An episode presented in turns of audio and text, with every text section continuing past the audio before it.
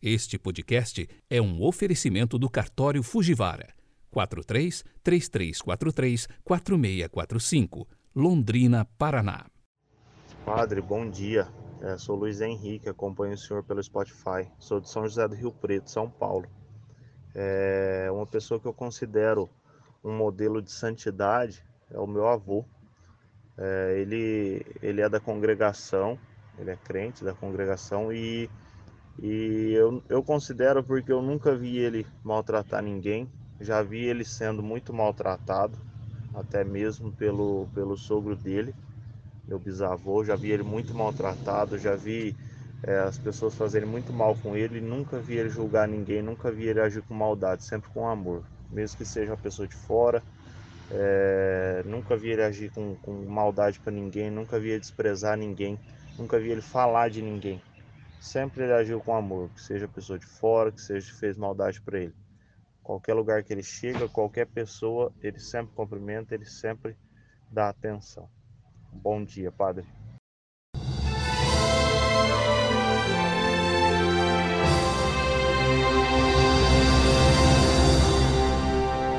Nós abrimos o podcast de hoje com este belo testemunho de Luiz Henrique falando do seu avô.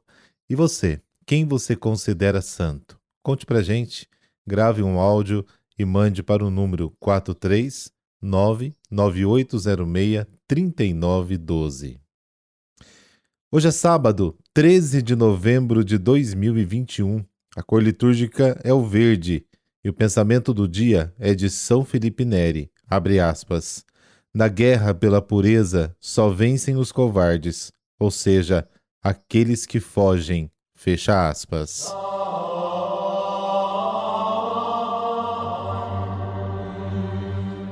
Pelo sinal da Santa Cruz, livrai-nos Deus, nosso Senhor, dos nossos inimigos.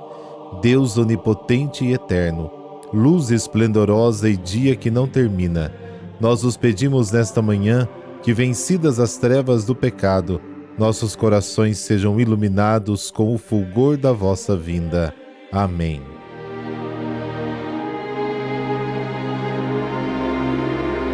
Lucas capítulo 18, versículos de 1 a 8. Naquele tempo, Jesus contou aos discípulos uma parábola para mostrar-lhes a necessidade de rezar sempre e nunca desistir, dizendo: Numa cidade havia um juiz que não temia Deus e não respeitava homem algum. Na mesma cidade havia uma viúva que vinha à procura do juiz pedindo: Fazei-me justiça contra o meu adversário. Durante muito tempo o juiz se recusou. Por fim, ele pensou: Eu não temo a Deus e não respeito homem algum. Mas esta viúva já me está aborrecendo. Vou fazer-lhe justiça, para que ela não venha a agredir-me. E o Senhor acrescentou: Escutai o que diz esse juiz injusto. E Deus não fará justiça aos seus escolhidos que dia e noite gritam por ele? Será que vai fazê-los esperar? Eu vos digo que Deus lhes fará justiça bem depressa. Mas o filho do homem, quando vier, será que ainda vai encontrar fé sobre a terra? Palavra da salvação. Glória a vós, Senhor.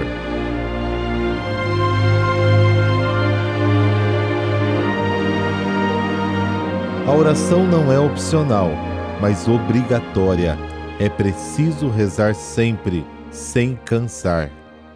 O perigo de desanimar é quase inevitável na oração, porque o interlocutor, aquele com o qual a gente fala na oração, é invisível e incontrolável e nunca se pode ter certeza de sua escuta e de sua resposta, a menos que acreditemos firmemente que Deus nos ama e que escuta todas as nossas preces, tira as nossas dúvidas e as questões desaparecem.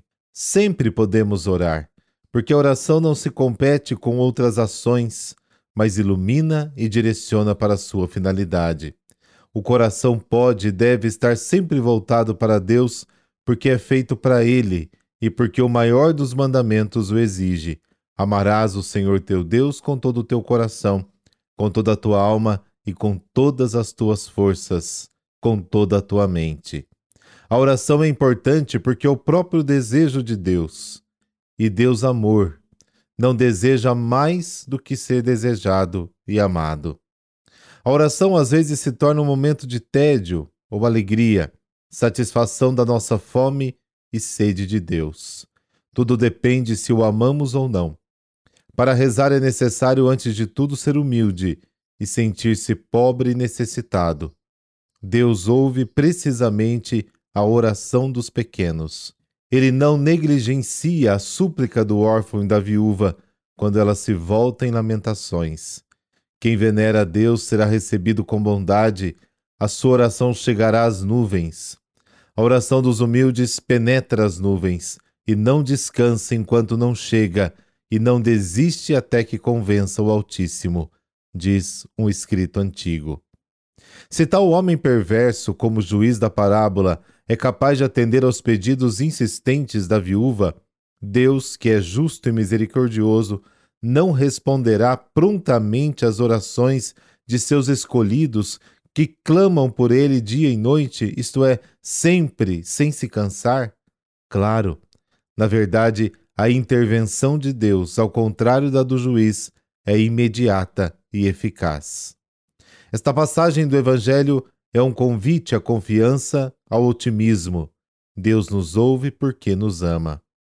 A pergunta com que fecha o Evangelho de hoje nos pede uma posição sempre renovada em relação a Deus. O apóstolo Paulo esperava com confiança a morte e o julgamento, porque tinha guardado a fé.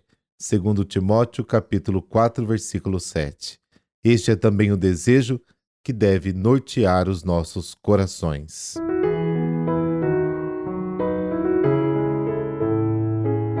E hoje a igreja celebra São Diogo de Alcalá. Ele nasceu em Alcalá do Porto, em Sevilha, por volta do ano 1400.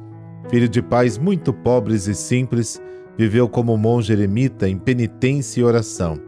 Alimentava-se somente com os produtos da pequena horta que cultivava e se vestia com as roupas velhas que o povo lhe dava. Possuidor de dons místicos e inteligência infusa, sua piedade e bondade eram tão reconhecidas que logo ganhou fama e santidade. Depois de alguns anos isolado, resolveu fazer-se franciscano.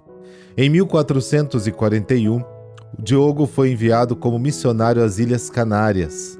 Seu trabalho dedicado valeu-lhe o cargo de superior da ordem mas sua atuação não era bem vista pelos colonizadores.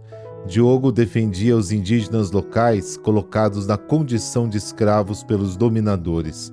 Assim, tornaram a sua atuação muito difícil. Com tantas pressões, ele teve que voltar para a Espanha em 1449. Na Europa, o zeloso irmão não ficou parado. Mudou-se para Roma e lá trabalhou como ninguém na assistência aos doentes. Era respeitado e venerado, mas precisou voltar para a Espanha, onde retomou seus trabalhos como porteiro e cozinheiro. Morreu em 12 de novembro de 1463 com fama de santidade.